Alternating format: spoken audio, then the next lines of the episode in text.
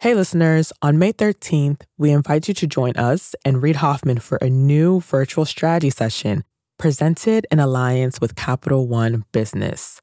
You'll hear insights from fellow entrepreneurs about how to be at the forefront of leading change with AI.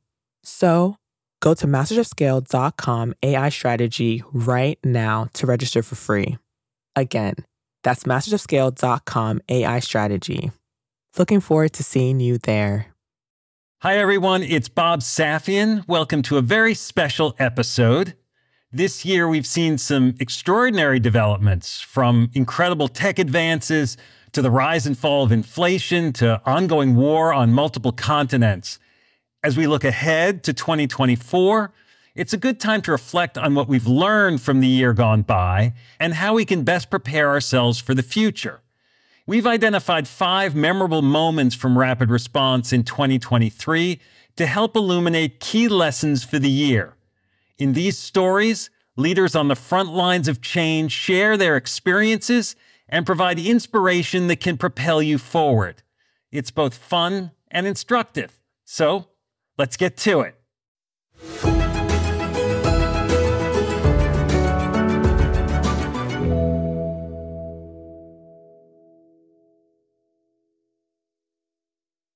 We'll start the show in a moment after a word from our premier brand partner, Capital One Business. I woke up in the middle of the night because I had this nightmare that we were front page news that we've done the stupidest mistake of our life by making this pivot.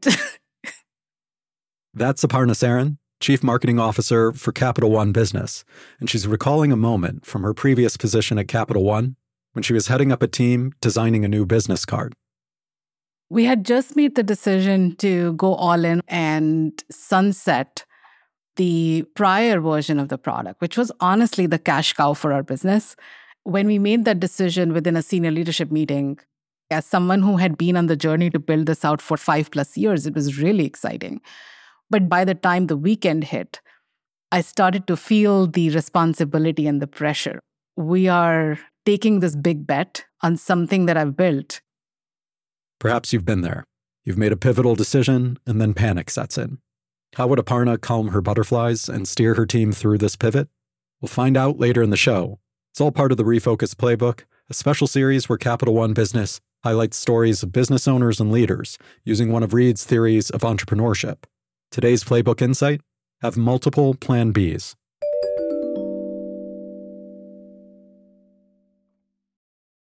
I'm Bob Safian, and this is Five Memorable Lessons from 2023.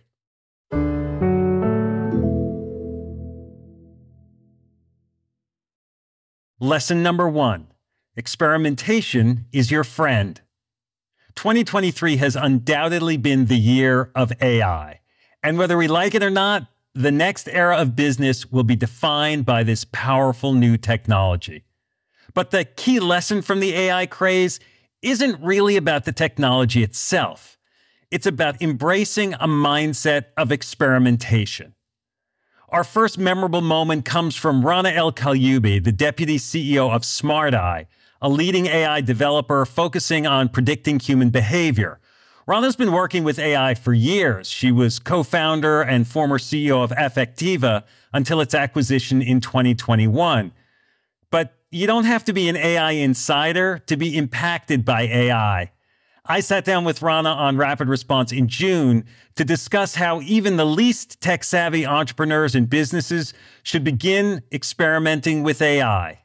You can find a link to the episode and to all of the episodes you'll be hearing today in our show notes. Let's listen in. Even if your business is not AI driven, thinking about how AI can accelerate or change or help you innovate on your core product is really key. To me, the mindset is an experimentation mindset, exploration mindset, knowing that you'll try things that may or may not work, knowing that you are an early adopter and there's advantages to that, but there's also disadvantages. I'm always asked this question like, when is AI going to become mainstream? Like, should we wait? Is it like in three years? I'm like, no, it's already mainstream. You got to be trying it now.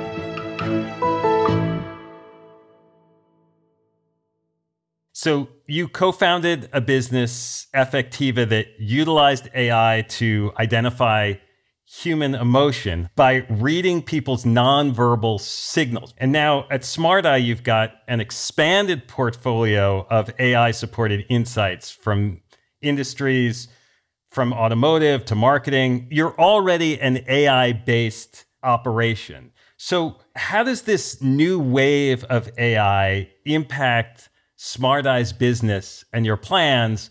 Or is it just like, oh, yeah, we've been doing this the whole time?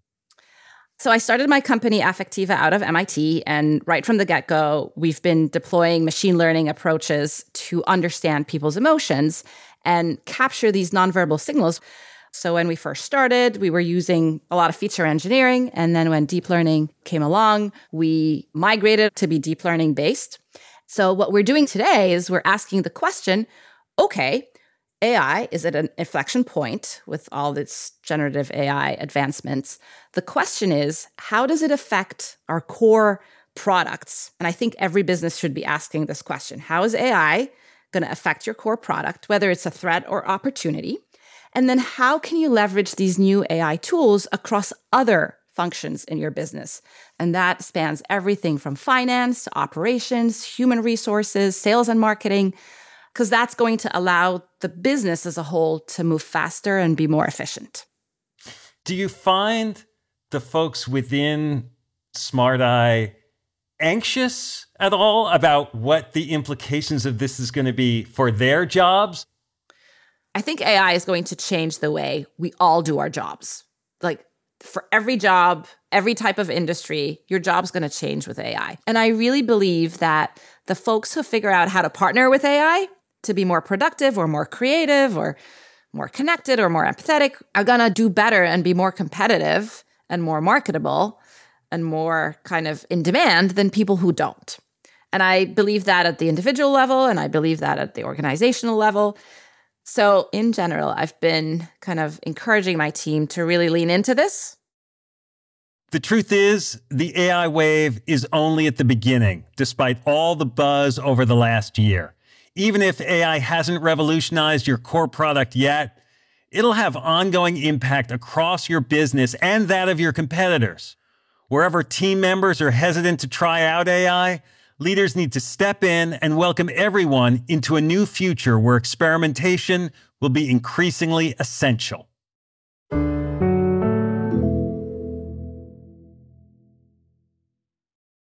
Lesson number two Taylor Swift won't be stopped. As much attention as AI has received, it arguably pales next to the passion and mania around Taylor Swift. From breaking the $1 billion barrier for her tour to boosting the fortunes of NFL football, Swift demonstrates how traditional expectations around brand building are being upended by new channels, new approaches, and a new generation.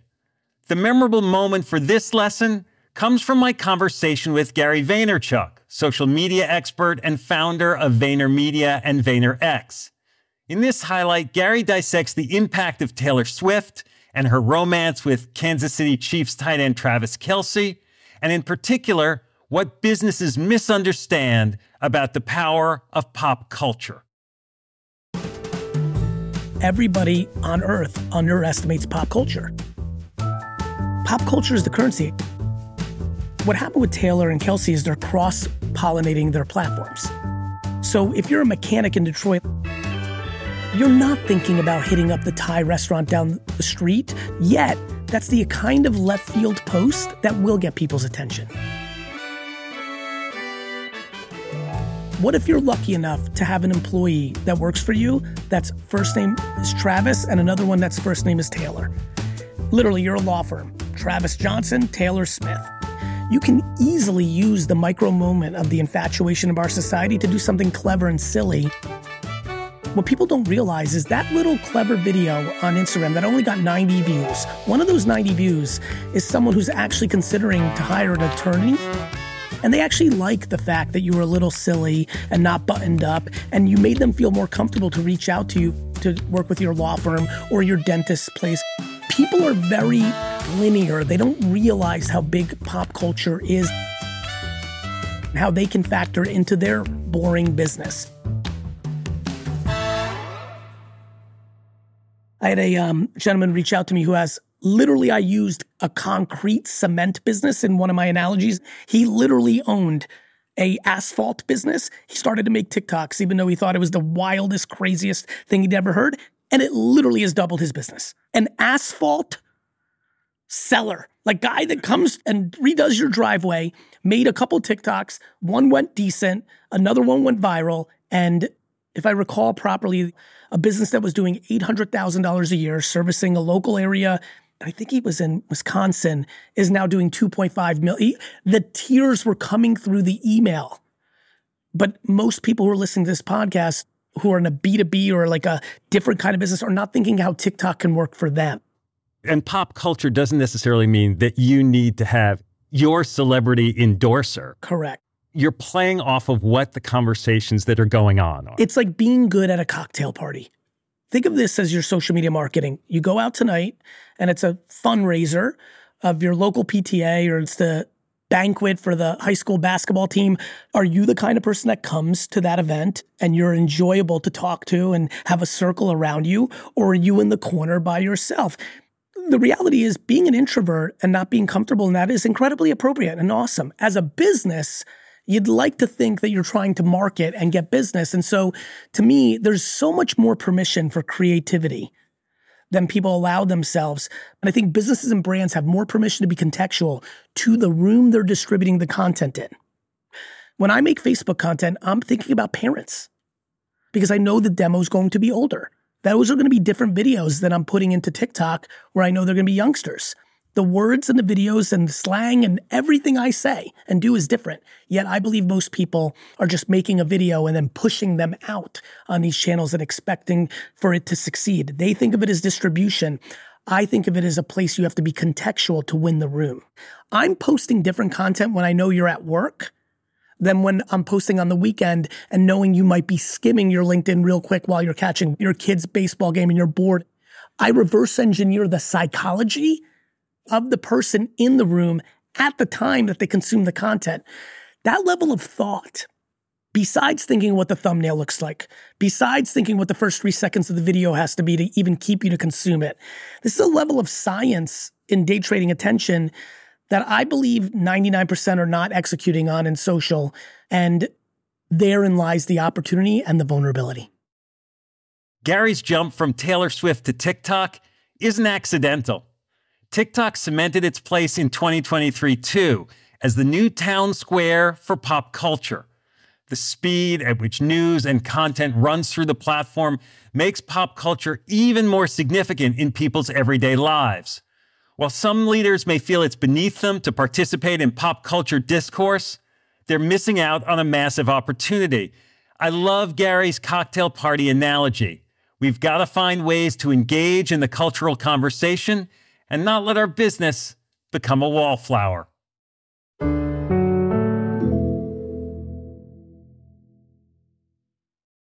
Lesson number three progress comes from unexpected places. The past year has included dramatic societal shifts, including the historic overturning of Roe v. Wade by the U.S. Supreme Court. There's also been a backlash against corporate diversity, equity, and inclusion programs, or DEI. Yet, despite that, businesses in 2023 largely reinforced their commitment to diversity, if not as a moral responsibility, then as a business imperative. In an unpredictable world, diversity of perspective is a more vital advantage than ever because you never know where a high value, unexpected solution will emerge. The memorable moment for this lesson is from my conversation with Princess Reema bint Bandar Al Saud, Princess Reema is a member of the Saudi royal family and Saudi Arabia's ambassador to the United States. Before that, she was a CEO, an entrepreneur, and an advocate for women's empowerment in Saudi Arabia. In the highlight you're about to hear, Princess Reema demonstrates how alternative perspectives can change the trajectory of a business, a country, and our world. She begins by sharing why she sees her privilege as an obligation and why the word no became more of a motivator than a hurdle, something she realized when returning home to Saudi Arabia. I grew up in the States. I w- arrived in the States. I was seven years old and 30 with two children when I went home. And I recognized that the experiences I had when I was younger weren't available to my children. I fell into the world of business because of the word no. And the no was women can't be employed. And I, I, I couldn't understand that. I said, what do you mean? And so I, I had to sit and think and recognize I'm a woman born of privilege. I'm born into a royal family. I'm born into the ruling family and I couldn't get a job. So what is then the state of women and every other woman? And how many other women are being told no, but don't have opportunities? But I had an opportunity to make that shift, to make that pivot and try to use skills that I had learned to tell another story. And so I, I tried to do that. I was hired into the Ministry of Sports and I was told, that my mandate was female inclusion. And I said, that's great, but do you mean myself sitting in an office and we tick a box? Or do you mean that we actually have a mandate to create change for female inclusion? I was told, no, it's a mandate. Fabulous. The only issue was there was no offices. So I actually worked from home for the first year I would go to the ministry and there's no bathroom. So I was lucky that my home was five minutes away. That's still just not convenient. So we used to put a sticker on one of the bathroom doors with a little female sign and we'd come back every day and it would be removed and then we'd put it back and then not to be crass, but we put ladies products in the bathroom and they never took the sign off again. we were like, all right, we got, we got you. You know, we got you. And so I was hired to push the envelope. I was hired to make change. I was hired to push back on either the stereotype that we had for ourselves or the limiting beliefs that we had for ourselves or the, the boundaries that we were always told no, because I was told there is no no. We took four women as wild cards to the Olympics. FYI, at that time, no facilities for women in sports. Hmm. So they actually, we ended up doing their boot camp in my home. They trained in my home gym. They stayed in my parents' guest house because we just needed to get it done. Get it done before somebody says no. Because once you break the ice and you take that first step, it is what it is, it's precedent. And I will tell you that the women of my country today are leaders, they're CEOs. 40% of all small and medium sized businesses are women today, not a true statement five years ago. Women are in the military, Women are in leadership positions in government. We have deputy ministers and vice ministers. The challenge for women in my country today is no different than the challenge for women in your country. And the limiting belief that we hold ourselves to is what will hold us back. Not the limiting beliefs other people have.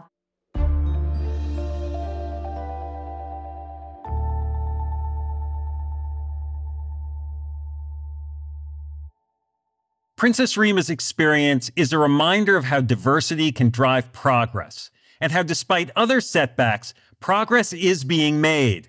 Staying committed to ideals despite criticism and an avalanche of no's is what true leadership is all about. After the break, we'll share more memorable lessons from Rapid Response in 2023, from navigating the evolving workplace to navigating an intractable conflict. We'll be right back. We'll be back in a moment after a word from our premier brand partner, Capital One Business. There was panic that set in that night because I didn't want to let people down. We're back with Aparna Saran of Capital One Business. She was recalling the time she woke up in a cold sweat, terrified that the new product she had been working on might fail. So the next morning, she sat down and wrote an email. Sunday morning, and I said, you know what? I'm going to just like share this with my peers. It was very emotional. It was like sort of a cry for help. Aparna realized that if the new product didn't take off, she needed a plan B, preferably multiple plan Bs. I'm inviting them to be the thought partners so that we are mitigating as much risk as possible and we have contingency plans in place as we make this move you write something like this and your heart is pounding should i send this? It was a super vulnerable moment for me. But then i was like i'm going to just send this. Like what's the worst that'll happen? It can't be worse than being on the front page of the newspaper. So she held her breath and hit send. What happened next would surprise even her. We'll hear about that later in the show. It's all part of Capital One Business's Spotlight on Business Leaders, following Reid's Refocus Playbook.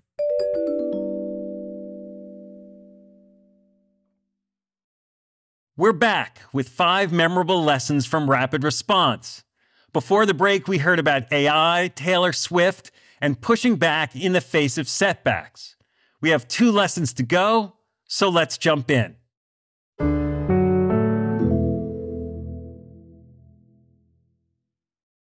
Lesson number four The workplace is your home. The lockdowns of the pandemic seemingly anchored remote work into our daily work lives, with some experts predicting that in person offices would wither away. But in 2023, the workplace staged a comeback.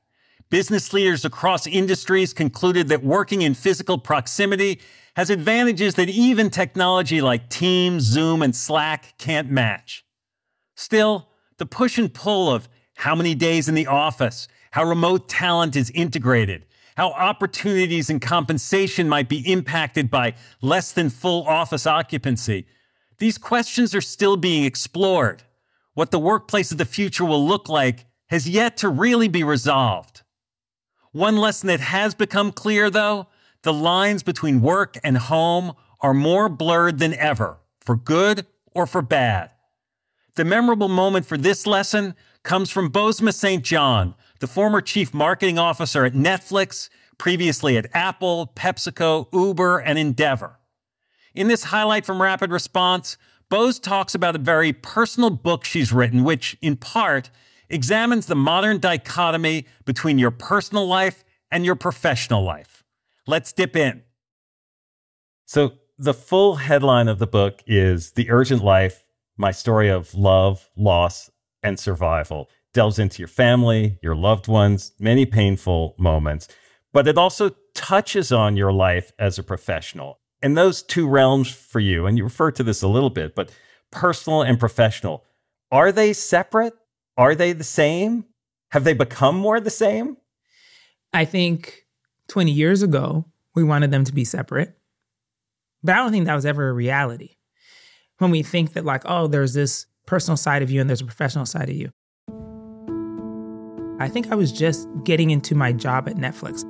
And a friend thought they were giving me some good advice and said, Oh, well, you know, your social handle, mm, badass Bose. That's like you like having fun, like you as a, you know, normal person. But now you're getting this enormous job. It's on the public stage. And I'm like, girl, where you been? I've been on the public stage, but okay, whatever, you know? And she's like, well, you know, you should probably create a separate handle that is just about your work and you know your professional thing. And i remember sitting there thinking like maybe that's a good idea? Then i was like no it's not. And that's crazy because it's like how do i divide myself? That doesn't work. In today's age if you are in any kind of leadership position your customers your audience those that you are trying to sell to want to know who you are Gone are the days of us being behind facades or behind a door in the corner office. People want to know your politics. They want to know your favorite food. they want to know if you swim in the morning. Yeah, folks want to know all this stuff. And not because they're necessarily just going to judge you. I think that's also a fear, right? That you're going to be judged and therefore canceled or not liked or whatnot. But that's not really it. I think we're in an age in which we need to better understand our leaders as humans, as people. Human beings prefer honesty. That's what I've learned also as a marketer and how I've also applied it to myself. Just be honest about it. I respect that more. It is so important for us to be more transparent in our beliefs. So, no, I don't think that there's room to be two people one which is professional and one which is personal.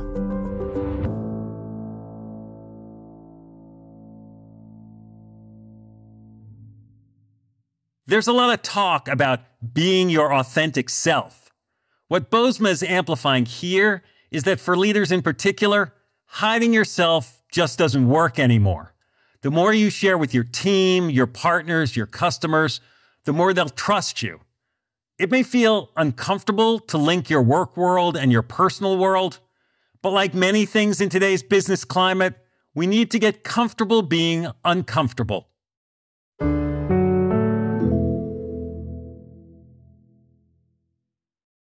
Lesson number five keep learning, keep hoping, keep helping. The final unforgettable lesson of 2023 has to do with the war in Israel. Since the Hamas attacks on October 7th, we've produced a series of episodes speaking with business leaders and aid workers directly impacted by the conflict in Israel and Gaza. The series has both harrowing and inspiring moments, and we're going to play a few of them for you today. A warning the clips in this segment contain descriptions of violence that some may find distressing. We'll begin by hearing a moment from my interview with Maayan Cohen, the CEO of Hello Heart, as she attempts to navigate the war from the company's offices in Israel. This was by far the most difficult week of my life. My CTO texted me and said, Hey, Israel's under attack. And I was like, Yeah, you know, there's rockets. Israelis are tough. And she texted, No, this is really bad. We started sleeping in the bomb shelter. Nobody's hanging out in the streets anymore. It's war. I'm in the office every day. I have 80 employees here that depend on me. So I have soldiers out in the field that until a week ago were software engineers and project managers. And a lot of our team members, their spouses are out in the field. And I have three team members that are survivors of the strike zone. And I have to take care of them.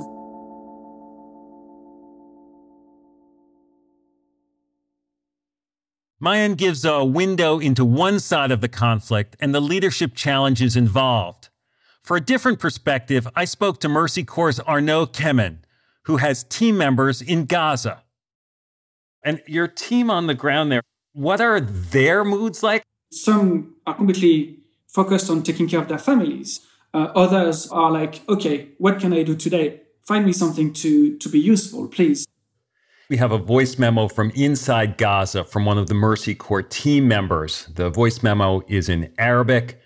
The translation you'll hear is read by an AI, Pi. We went to buy bread today. We now go out food shopping every two, three days. I live in northern Gaza, but had to leave my home and go to the southern part. We are staying in a family house that is hosting 20 people in a very small apartment. And I consider ourselves lucky because other apartments of the same size are hosting up to 50, 60 people, like in 90 or 100 meter apartments. We went to another area, which is a refugee camp, to find a bakery. When we arrived, we found out that the bakery was bombed. We went to another area, we found the bakery, and there is a long line of about 300 people waiting for their turn to get bread. The area has been targeted previously by airstrikes. It was not safe to wait. Crowds of people have been targeted many times. Yesterday, they targeted a food market that was full of people. I went back to the area we were staying in to buy some groceries. In the store, we continually heard the explosion of the airstrikes. These explosions have become a normal thing to hear.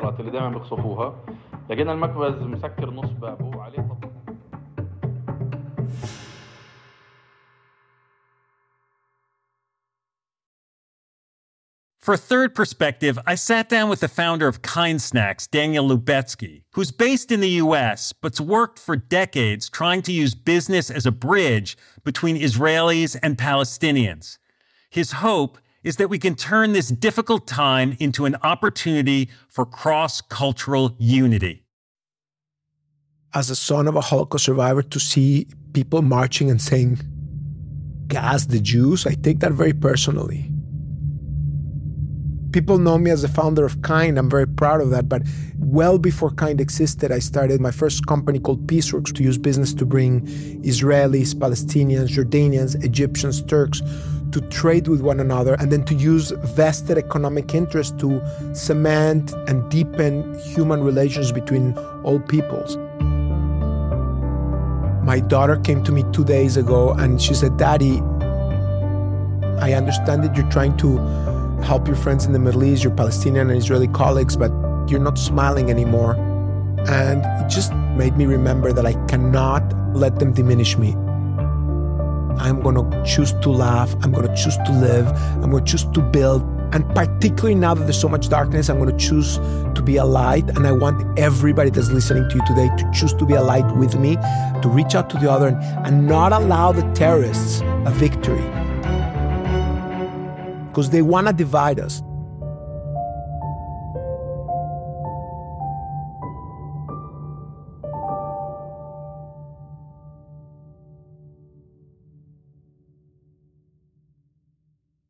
The lesson I'm taking away from the series of clips you just heard is don't lose your empathy, whatever your anger, your frustration, your disappointments and confusion. Beyond Israel, 2023 has seen plenty of conflict, plenty of challenges, fears of recession, layoffs, historic union strikes, bankruptcies, political dysfunction on all sides. Yet when people are hurting, that's when true leaders step up human centered organizations take into account the hearts of team members across the board. So keep listening, keep learning, keep hoping, and keep helping. If empathy is at the forefront of your strategy, you'll cultivate a happier, bonded, more productive team and do your part to usher in a better 2024. Happy holidays to you all. Take a rest, recharge, and be ready for what the new year has in store. I'm Bob Safian. Thanks for listening. And now, a final word from our brand partner, Capital One Business. Throughout the day, text messages and emails kept pouring in. Whatever you need, just let us know. We're back one more time with Aparna Saran of Capital One Business. She was telling us about a Sunday morning email she fired off in a moment of panic. Minutes later, her inbox was overflowing, and the support she found wasn't just emotional, it was practical.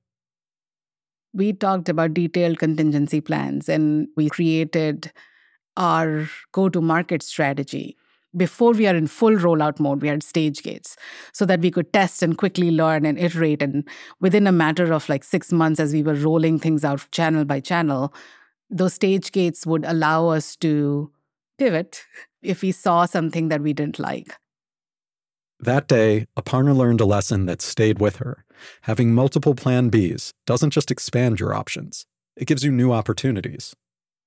The best way to pivot is actually open doors for thoughtful conversations because humility in knowing that you actually don't know everything, as well as the empathy in knowing that disruption is always drastic and abrupt, helps you go through that pivot with other people in a very different way Capital One Business is proud to support entrepreneurs and leaders working to scale their impact, from Fortune 500s to first time business owners.